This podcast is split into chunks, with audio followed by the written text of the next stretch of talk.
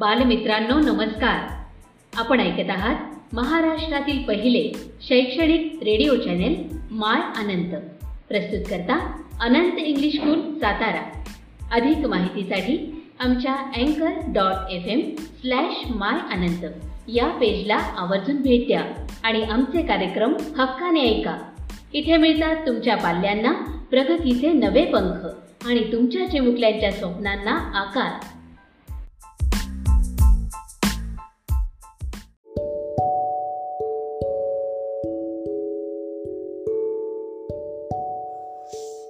नमस्कार मुलांनो मी सुजाता गोडसे. आज आपण पाहणार आहोत इयत्ता सातवी नागरिकशास्त्र पाठ दुसरा संविधानाची उद्देशिका.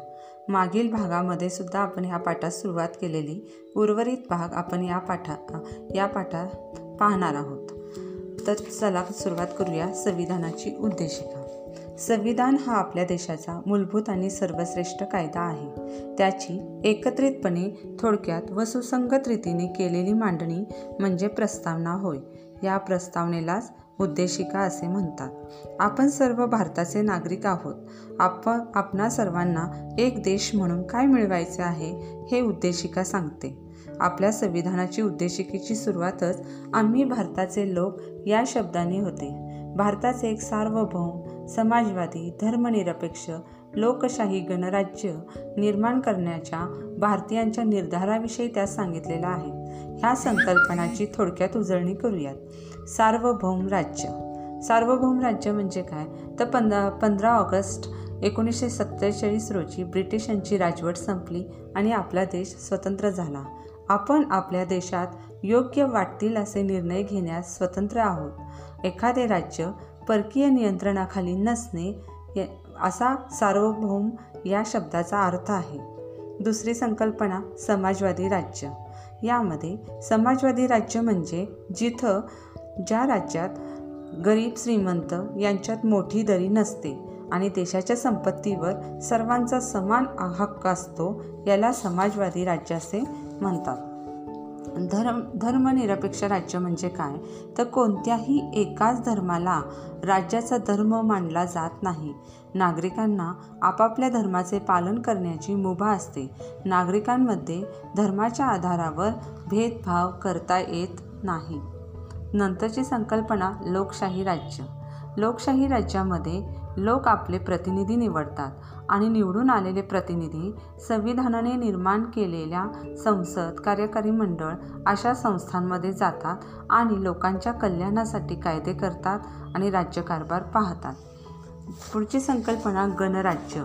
गणराज्य म्हणजे गणराज्यात सर्व सार्वजनिक पदे म्हणजे सार्वजनिक पदे कोणती? तर राष्ट्रपती प्रधानमंत्री राज्यपाल मुख्यमंत्री महापौर सरपंच यासारखी पदे म्हणजे सार्वजनिक पदे. ही कोणतीही पदे वंश परंपरेने येत नाहीत.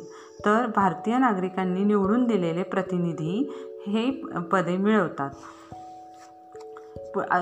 पुढचे आहे उद्देशिकेने सर्व भारतीयांना नागरिकां भारतीय नागरिकांना न्याय स्वातंत्र्य व समता या तीन मूल्यांची व त्यानुसार व्यवहार करण्याची हमी दिलेली आहे. मग न्याय स्वातंत्र्य व समता म्हणजे काय ते पाहू.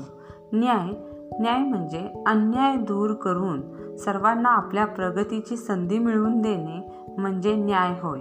आता न्यायाचे तीन प्रकार आहेत. पहिला आहे सामाजिक न्याय. दुसरा आर्थिक न्याय व तिसरा आहे राजनैतिक किंवा राजकीय न्याय. आता सामाजिक न्याय म्हणजे काय? तर व्यक्तीमध्ये जात धर्म वंश भाषा प्रदेश जन्मस्थान अथवा लिंग या आधारावर कोणताही भेदभाव करू नये आणि सर्वांना माणूस म्हणून समान दर्जा देणे. म्हणजे सामाजिक न्याय. आर्थिक न्याय म्हणजे काय? तर भूक उपासमार कुपोषण या बाबी गरिबी गरिबीमुळे किंवा दारिद्र्यामुळे निर्माण होतात मग ही गरिबी दूर करायची असेल तर प्रत्येकाला आपले व कुटुंबाचे पालनपोषण करण्यासाठी उपजीविकेचे साधन मिळवण्याचा हक्क प्रत्येक व्यक्तीला आहे. आपल्या संविधानाने प्रत्येक नागरिकाला हा हा हा हक्क दिलेला आहे कोणत्याही भेदभाव भावाशिवाय. तिसरा न्याय आहे राजकीय न्याय. यामध्ये मध्ये प्रत्येक भारतीय नागरिकाने वयाची अठरा वर्ष पूर्ण के केल्यास त्यास मतदान करण्याचा अधिकार दिलेला आहे. या अधिकारालाच राजकीय न्याय असं म्हणतात. ह्या इथपर्यंत आपण मागील पाठात पाहिलेलं होतं. आज आपण पुढचा भाग पाहणार आहोत स्वातंत्र्य. आता न्याय ह्याबद्दल आपण बघितलं. न्याय स्वातंत्र्य समता ही तीन मूल्य दिलेली आहेत. न्यायाविषयी आपण पाहिलं की न्यायाचे तीन प्रकार आहे सामाजिक आर्थिक आणि राजकीय न्याय. मग आता स्वातंत्र्य आणि समता या मूल्यांविषयी जाणून घेऊया. स्वातंत्र्य म्हणजे काय? स्वातंत्र्य म्हणजे आपल्यावर जाचक अयोग्य निर्बंध बंधने नसणे म्हणजे स्वातंत्र्य. आपल्यातील क्षमतांचा विकास करण्यास पोषक वातावरण त्यामुळे निर्माण होत असतं. लोकशाहीत नागरिकांना स्वातंत्र्य असते. भारत असते. स्वातंत्र्य असेल तरच लोकशाहीची म लोकशाही ही मजबूत राहते. आता विचार व अभिव्यक्ती स्वातंत्र्य हे व्यक्तीचे मूलभूत स्वातंत्र्य आहे. अभिव्यक्ती स्वातंत्र्य म्हणजे काय? तर प्रत्येकाला आपले मत व विचार व्यक्त करता येतात. याला अभिव्यक्ती स्वातंत्र्य असं म्हटलेलं आहे. विचारांच्या देवाणघेवीने आपल्यातील सहकार्य आणि एकोपा वाढतो. व त्याचबरोबर एखाद्या समस्येच्या आण अनेक बाजूही आपल्याला समजतात.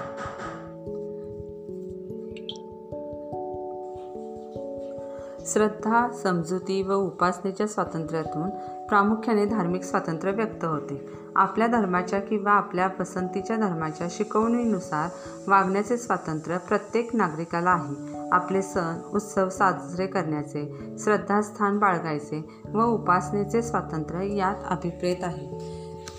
आपल्याला हवा तो धर्म आपण स्वीकारू शकतो आणि आपल्या धर्माचे आपण स श्रद्धा किंवा उपासना करू शकतो. म्हणजेच काय? तर धार्मिक स्वातंत्र्य. ही स्वातंत्र्य आपल्याला दिलेली आहेत. त्याबरोबरही आणखीही स्वातंत्र्य आहेत. म्हणजे उदाहरण तुमच्या पाठ्यपुस्तकात नाहीत पण आणखी स्वातंत्र्याचा उल्लेख मी करते. तो म्हणजे संचार स्वातंत्र्य. आपण भारतात कुठेही राहू शकतो जाऊ शकतो. हे संचार स्वातंत्र्य आहे. परत आपल्याला हवी ती न व्यवसाय आपण निवडू शकतो. व्यवसाय निवडीचे आपल्याला स्वातंत्र्य आहे. आता आपण सुरुवातीला एक बघितलं की अभिव्यक्ती स्वातंत्र्य की विचार आपले मत व्य विचार व्यक्त करण्याचे स्वातंत्र्य. आता हे आपल्याला कशातून दिसतं? तर पेपरच्या माध्यमातून किंवा म्हणजे वर्तमानपत्राच्या माध्यमातून मासिकांमधून किंवा टी व्हीवर जे चर्चासत्र होतात त्यामधून आप नागरिक आपली मतं व्यक्त करतात.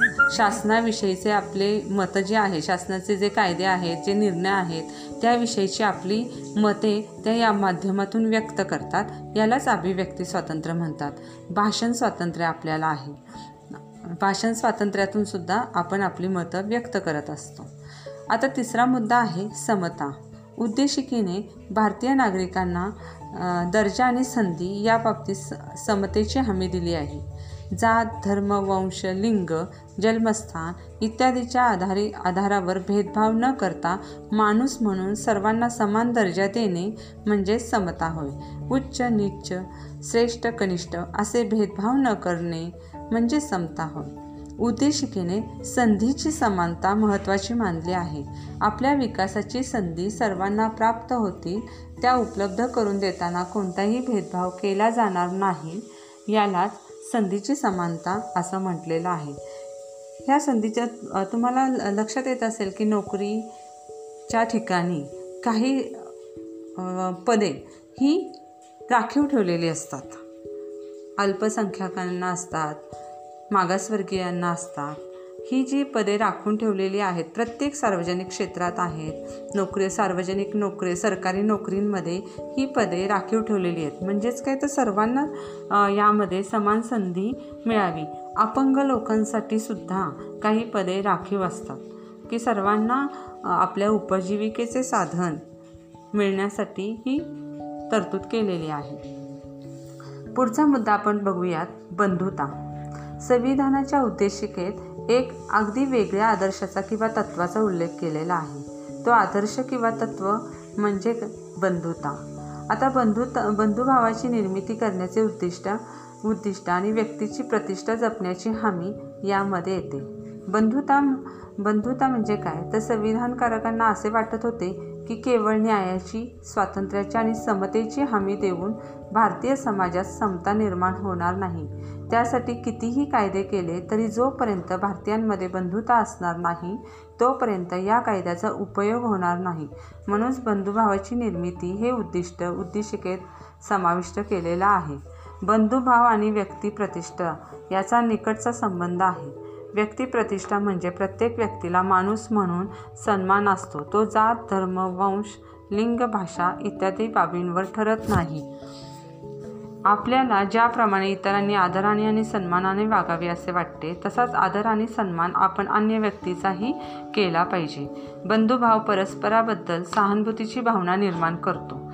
एकमेकांच्या समस्याबाबत लोक संवे संवेदनशीलतेने विचार करतात. म्हणूनच ह्या बंधुता ह्या मूल्यामुळेच आपण बघा ना भारतामध्ये जर एखादी कुठली दुर्घटना कोणत्या भागात घडली तर आपले मन हळहळते. उदाहरणार्थ कुठे महापूर आला तिथे लोकांची झालेली अवस्था. आपण पाहतो आपलं मन त्यामुळे दुःखी होतं आणि मदतीचे हात पुढे आपण करतो. आपण काही ना काहीतरी मदत करतो. आपण शाळेतसुद्धा पाहिलंच होतं की महापूर आल्यावर आपण आव्हान केलं होतं मग विद्यार्थ्यांना. आणि मग सर्व विद्यार्थ्यांनी कुणी खाण्यासाठी अशा महापूरग्रस्त व्यक्तींसाठी त्यांनी काही मुलांनी कपडे आणले होते. काहींनी चपात्या चपाती भाकरी पीठ किंवा बिस्किटं कोरडा शिदा असं आणलं होतं. म्हणजे ह्या ज्या गोष्टी आपण करतो ह्या बंधुभावाच्या ह्याच्यातून निर्माण होतात. बॉर्डरवर जेव्हा सैनिक लढतात आणि त्या सम सैनिक जेव्हा त्यामध्ये मरण पावतात तेव्हाही आपलं मन कसं दुःखी होतं. त्यांविषयी आपलं ह्या सैनिकांविषयी आपल्या मनात अभिमान असतो. थोडक्या आणि दुसरं पण एक साधं उदाहरण बघा ना. जेव्हा पाकिस्तान आणि भारत ही क्रिकेट मॅच सुरू होती तेव्हा आपण किती कुतूहलतेने बघतो त्या आपल्या भारतीय क्रिकेटपट्टूंच्या किती आपण पाठीशी उभे असतो नाही का? आपण जिंकण्यासाठी आपण त्यांना किती प्रोत्साहित करतं?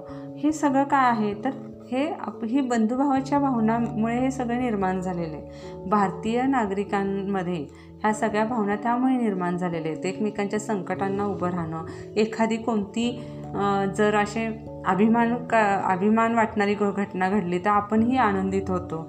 नाही का? ही तर ह्या सगळ्या बंधुभाव आहे आपल्यात.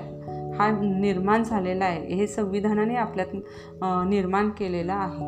ही बंधुभावाची भावना ही एक फार महत्त्वाची असते. तर मुलांनो इथे आपण थांब थांबूयात. हा पाठ संपलेला आहे. ह्या पाठाचं नीट वाचन करा.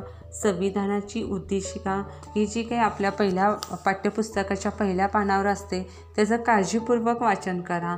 ती वहीमध्ये लिहून काढा. मागच्या वेळी मी तुम्हाला काही संकल्पनांचा अर्थ लिहायला दिलेला होता. त्या संकल्पना पुन्हा एकदा वाचा आणि धड्याखालील स्वाध्याय सोडवा. धन्यवाद.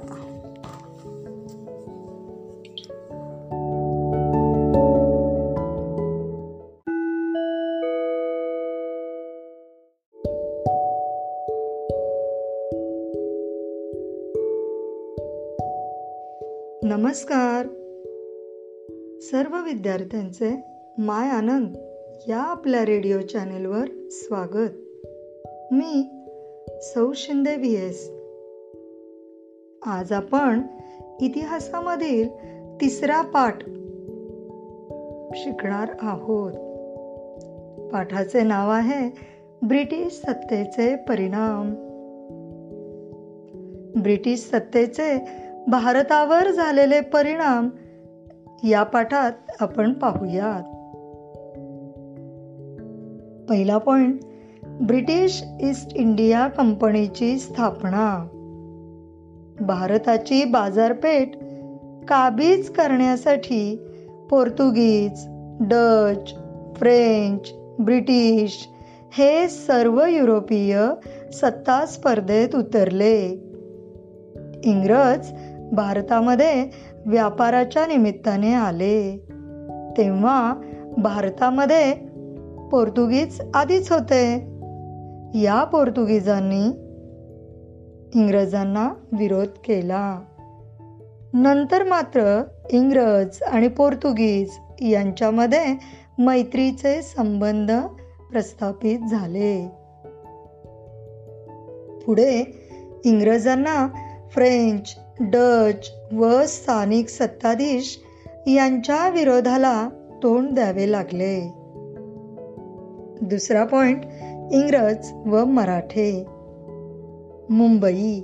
हे इंग्रजांचे पश्चिम भारतातील प्रमुख केंद्र होते. मुंबई जवळपासचा प्रदेश मिळवण्याचा इंग्रजांचा प्रयत्न होता. परंतु या प्रदेशावरती मराठ्यांचे वर्चस्व होते. माधवराव पेशवे यांच्या मृत्यूनंतर त्यांचे चुलते रघुनाथराव यांना पेशवेपद हवे होते. त्यासाठी या रघुनाथरावांनी इंग्रजांची मदत घेतली. अशा प्रकारे मराठ्यांच्या राजकारणामध्ये इंग्रजांचा शिरकाव झाला. पेशवे घराणं आत्ताच मी उल्लेख केला. सध्या कलर्स मराठीवर स्वामिनी नावाची एक सिरियल आहे. ती पाहताय का? अरे वा छान पाहताय. जर पाहत नसाल तर अवश्य पहा. म्हणजे आपल्याला या सिरियलमधून इतिहास समजायला सोपे होते. त्याचबरोबर त्या काळातील स्त्रियांचे स्त्रियांचा आणि पुरुषांचा पोशाख कसा होता? त्यांची केशभूषा कशी होती? याची माहिती मिळते. त्याचबरोबर त्यांनी वापरलेले अलंकार आपल्याला पाहायला मिळतात. बोलण्याच्या चालण्याच्या पद्धती आपल्याला समजतात. पुढे पहा. सतराशे चौऱ्याहत्तर ते अठराशे अठरा या दरम्यान मराठा व इंग्रज यांच्यात तीन युद्धे झाली. पहिल्या युद्धामध्ये मराठा सरदारांनी इंग्रजांना तोंड दिले. त्यामुळे मराठ्यांचा विजय झाला. सतराशे ब्याऐंशी साली सालबाईचा तह होऊन पहिले इंग्रज मराठा युद्ध संपले. सालबाईचा तह नवीनच शब्द आहे ना? काय बरं याची माहिती आहे? पहा सालबाईचा तह माहिती सांगते मी. सालबाईचा तह हा सतरा मे सतराशे ब्याऐंशी रोजी मराठे आणि ब्रिटिश ईस्ट इंडिया कंपनी यांच्यात महादजी शिंदे यांच्या मध्यस्थीने झालेला एक तह होता. या तहामुळे सात वर्षे चाललेल्या पहिल्या इंग्रज मराठा युद्धाची समाप्ती झाली. पहिले इंग्रज मराठा युद्ध हे मराठा साम्राज्य आणि ईस्ट इंडिया कंपनी यांच्यात इसवी सन सतराशे पंच्याहत्तर ते सतराशे ब्याऐंशी दरम्यान लढले गेलेले युद्ध होते. सुरतेच्या तहापासून सुरू झालेले हे युद्ध सालबाईच्या तहानीशी संपले. हे युद्ध गव्हर्नर जनरल वॉरन हेस्टिंग्स च्या काळात घडले. हे झालं पहिले युद्ध. आता बघूया आपण दुसरे युद्ध. अठराशे दोन मध्ये दुसरा बाजीराव पेशवा यांनी इंग्रजांशी तैनाती फौजेचा करार केला. हा करार वसईचा तह म्हणून प्रसिद्ध आहे. परंतु हा तह काही मराठा सरदारांना मान्य नव्हता. त्यामुळे इंग्रज मराठा यांच्यामध्ये दुसरे युद्ध झाले. या युद्धामध्ये इंग्रजांचा विजय झाला. आता बघूया आपण तिसरे युद्ध. इंग्रजांचा मराठी राज्यातील हस्तक्षेप हा वाढतच गेला आणि तो असह्य होऊन दुसरा बाजीराव यांनी इंग्रजांविरुद्ध युद्ध पुकारले. या युद्धामध्ये पेशव्यांचा पराभव झाला. अठराशे अठरा मध्ये या पेशव्यांनी शरणागती पत्करली. दिल्ली मुघलांची राजधानी होती. दौलतराव शिंदे यांच्या नियंत्रणाखाली ही मुघलांची राजधानी होती. शिंद्यांच्या फौजेचा पराभव करून जनरल लेक यांनी मुघल बादशहाला ताब्यात घेऊन हिंदुस्तान जिंकला. तिसरा पॉइंट तैनाती फौज.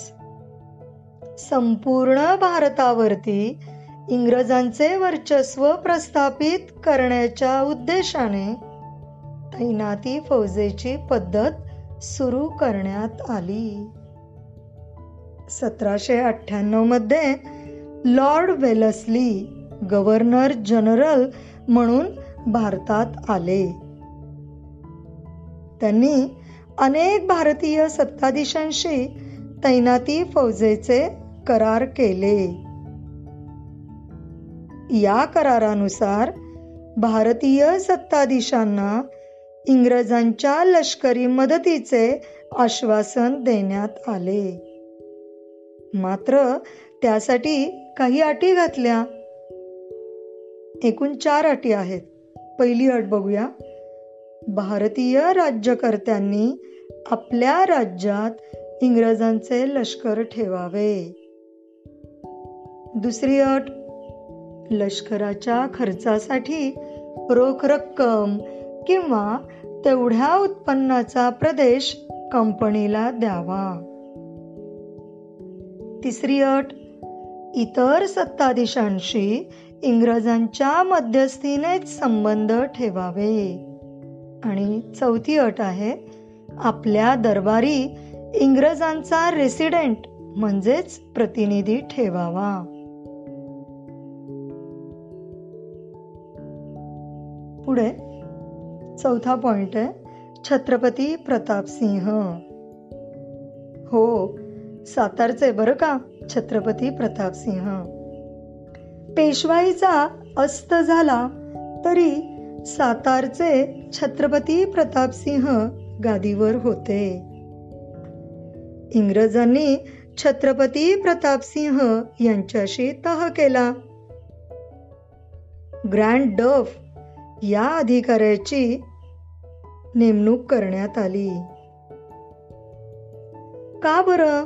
कारण ग्रँड डफ या अधिकाऱ्याने छत्रपती प्रतापसिंह यांना राज्यकारभारात मदत करावी म्हणून इंग्रजांनी या ग्रँड डफ अधिकाऱ्याची नेमणूक केली. परंतु नंतर छत्रपती प्रतापसिंह यांना गादीवरून पदच्युत करण्यात आले. याचा अर्थ गादीवरून काढण्यात आले. पुढे त्यांना काशी येथे ठेवण्यात आले. तेथेच त्यांचा अठराशे सत्तेचाळीसमध्ये मृत्यू झाला. छत्रपती प्रतापसिंह यांचे कारभारी होते रंगो बापूजी गुप्ते. यांनी इंग्लंडपर्यंत जाऊन या अन्यायाविरुद्ध दाद मागण्याचा प्रयत्न केला. परंतु त्यांना न्याय मिळाला नाही. पुढे लॉर्ड डलहौसीने दत्तक विधान नामंजूर केले. आणि अठराशे अठ्ठेचाळीसमध्ये सातारचे राज्य खालसा केले. पहा. पान नंबर अकरा. आपल्या पाठ्यपुस्तकातील पान नंबर अकरावरती एक पिंक कलरचा चौकोन दिलेला आहे. माहीत आहे का तुम्हाला? यामध्ये छत्रपती प्रतापसिंह यांनी केलेली जनहिताची कामे आहेत. अवश्य वाचा. पुढे पाचवा पॉइंट आहे. ब्रिटिश सत्तेचे भारतावरील परिणाम. यामध्ये परत पुन्हा दोन पॉइंट आहेत. अ आणि ब.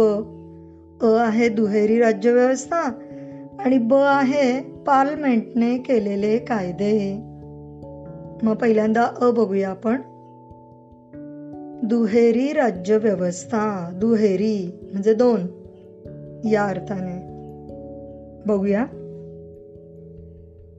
रॉबर्ट क्लाइव्ह याने सतराशे पासष्ट साली बंगालमध्ये दुहेरी राज्यव्यवस्था अस्तित्वात आणली. महसूल गोळा करण्याचे काम ईस्ट इंडिया कंपनीने हाती घेतले तर शांतता व सुव्यवस्था राखण्याचे काम बंगालच्या नवाबाकडे ठेवले. यालाच दुहेरी राज्यव्यवस्था म्हणतात. दुहेरी राज्यव्यवस्थेचे दुष्परिणाम हे कालांतराने दिसू लागले. कंपनीच्या अधिकाऱ्यांनी महसूल स्वतःच्या खिशात घातले. ईस्ट इंडिया कंपनीला भारताच्या व्यापाराचा मक्ता दिल्याने कंपनीच्या कारभारावर इंग्लंडमध्ये टीका झाली. ब. पार्लमेंटने केलेले कायदे. अ संपला आपला आता ब सुरू झाला. सतराशे त्र्याहत्तरच्या रेग्युलेटिंग ॲक्टनुसार बंगालच्या गव्हर्नरला गव्हर्नर जनरल असा हुद्दा देण्यात आला. या ॲक्टनुसार लॉर्ड वॉरन हेस्टिंग्स हा गव्हर्नर जनरल झाला. आठवतंय का? वॉरन हेस्टिंग्स यांचं नाव मी याआधी पण घेतलेलं. बघा बरं आठवलं? बरोबर सालबाईचा तह. यामध्ये. मुंबई व मद्रास इलाख्यांच्या धोरणावर नियंत्रण ठेवण्याचा अधिकार या गव्हर्नर जनरलला मिळाला. त्याच्या मदतीला चार सदस्यांची समिती नेमण्यात आली.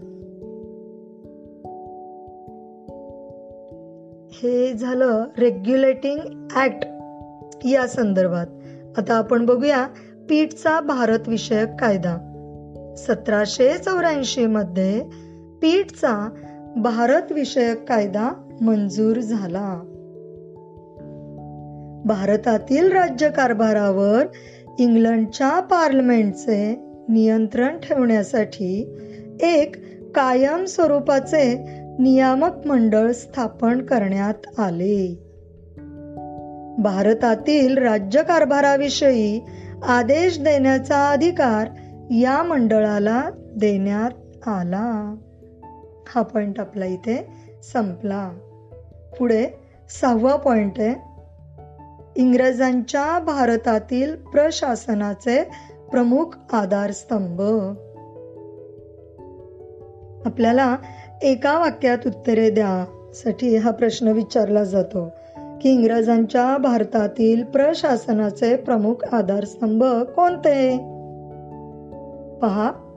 मुलकी नोकरशाही लष्कर पोलीस दल व न्याय संस्था हे इंग्रजांच्या भारतातील प्रशासनाचे प्रमुख आधारस्तंभ होते. मग आता पुन्हा आपण या प्रत्येकाची माहिती बघूया. पहिल्यांदा बघूया आपण मुलकी नोकरशाही. भारतामध्ये इंग्रजांची सत्ता दृढ करण्यासाठी इंग्रजांना नोकरशाहीची गरज होती. लॉर्ड कॉर्नवालिस याने नोकरशाहीची निर्मिती केली. मुलकी नोकरशाही हा इंग्रजी शासनाचा महत्त्वाचा घटक बनला. कंपनीच्या अधिकाऱ्यांनी खासगी व्यापार करू नये असा नियम लॉर्ड कॉर्नवॉलिस यांनी घालून दिला. त्यासाठी त्यांनी अधिकाऱ्यांचे पगार वाढवले. प्रशासनाच्या सोयीसाठी त्यांनी इंग्रजांच्या ताब्यातील प्रदेशांची जिल्हावार विभागणी केली. जिल्हाधिकारी हा जिल्हा शासनाचा प्रमुख असे. मग सांगा बरे आपल्या सातारा शहराचे जिल्हाधिकारी कोण आहेत?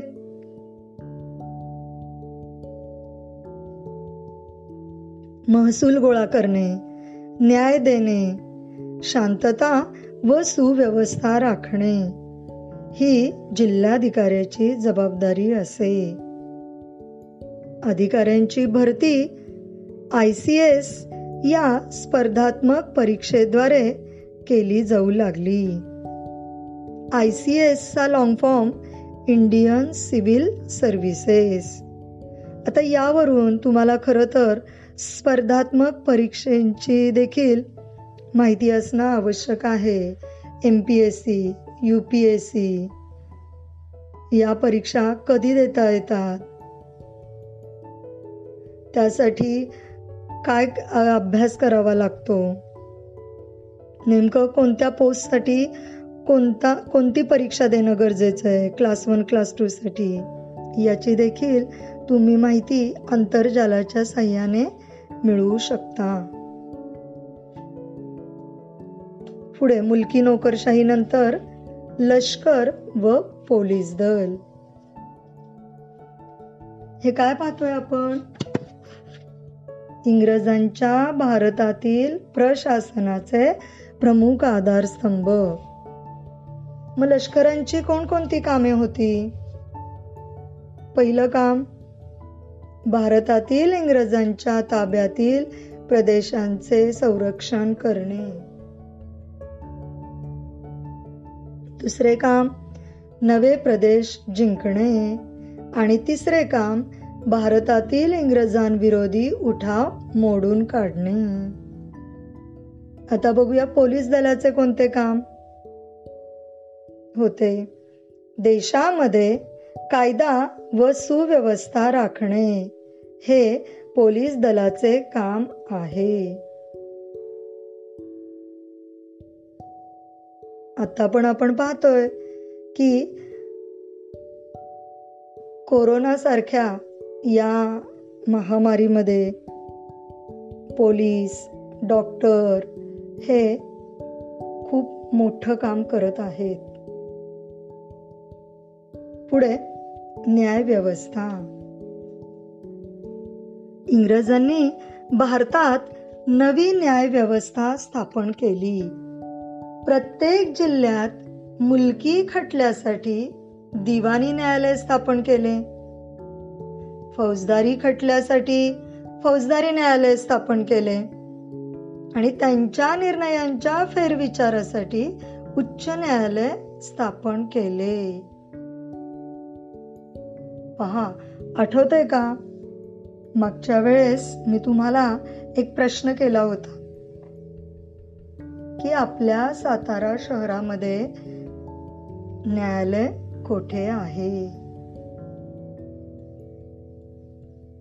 पोई नाक्यापासून खाली गेल्यानंतर कलेक्टर ऑफिसच्या पुढेच न्यायालय आहे.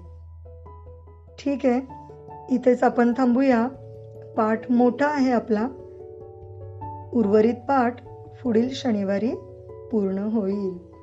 धन्यवाद.